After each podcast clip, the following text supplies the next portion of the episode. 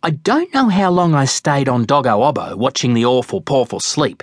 I expected Chewy Shoes to fetch Ranger Jack. If Sarge was home, I would bark for backup. Should I consult Foxie?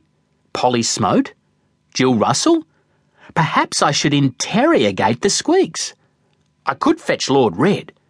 He would ask silly questions. I could answer them or make a nose map. None of this seemed pertinent to the case. Then I had an idea. The awful Pawful wasn't going anywhere. I would track Chewy Shoes in case he was seeking Sarge. Picking up Chewy Shoes' trail was easy, and it felt good to be active. There were plenty of scents in the reserve. I detected rabbits, Polly Smote, Shuffle the Pug, Sparrows, and Red. None took my nose off the job for an instant. I was on the track. Nothing distracts a tracking jack. I mean, almost nothing.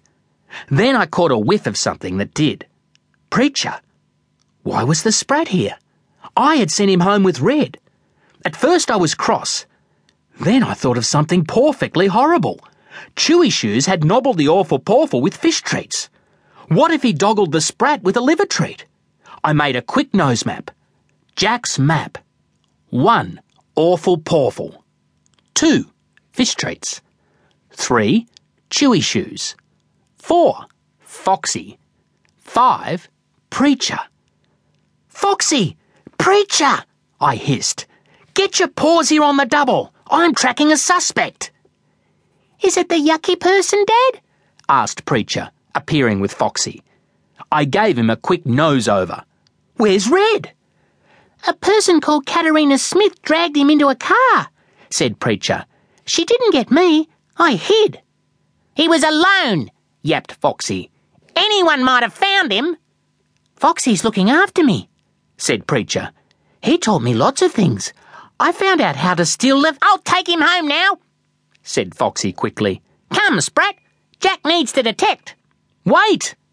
I told Foxie and Preacher about the awful Pawful and Chewy Shoes.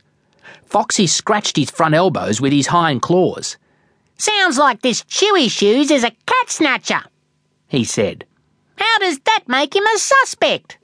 He scratched his ear. That creature is locked up. Of paws, I said. Chewy Shoes is a public benefactor. Case closed. Jack's facts. Thinking something wrong is not right? You're probably right. Thinking something wrong is right? You're probably wrong. This is a fact. As we trotted home, I asked Foxie why he had stopped hating Preacher. Foxie sniffed. He said you said you trusted me. We got home just in time to meet Auntie Tidge coming in my gate. Of paws, we pretended we'd been there all along. I greeted her and knocked her glasses sideways. She loves it when I do that. Hello, Foxy Woxy and Jacky Wacky, said Auntie Tidge. Hello, preacher creature. She picked us up and cuddled us all. I must pop in and water the fern. She unlocked our front door. Our kitchen seemed empty without Sarge. I missed him all over again. Auntie Tidge is the best cuddler in the world, but she isn't Sarge. This is a fact. Ah, look at that, said Auntie Tidge, staring at the terrier phone. I could see a light blinking beside it. Sarge's new answering machine's working. She poked about and the light stopped. A woman's voice came out of nowhere. Sergeant Russell, are you there? This is Katia Gibbons. Do you remember my valuable territorial king cat Thumper Bluey? He, uh, got loose in Doggeroo once before. Mr. Anticat, my new assistant, said he's disappeared again. I wondered if he might be in Doggeroo. Um, the voice stopped. How odd, said Auntie Tidge.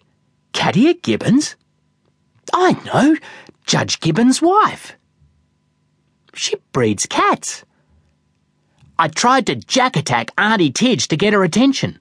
It was no use. Auntie Tidge doesn't wear trousers and you can't jack attack bare ankles. I jack yapped instead.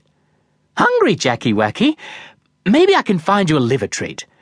Auntie Tidge bent to pick me up and the terrier phone squawked again.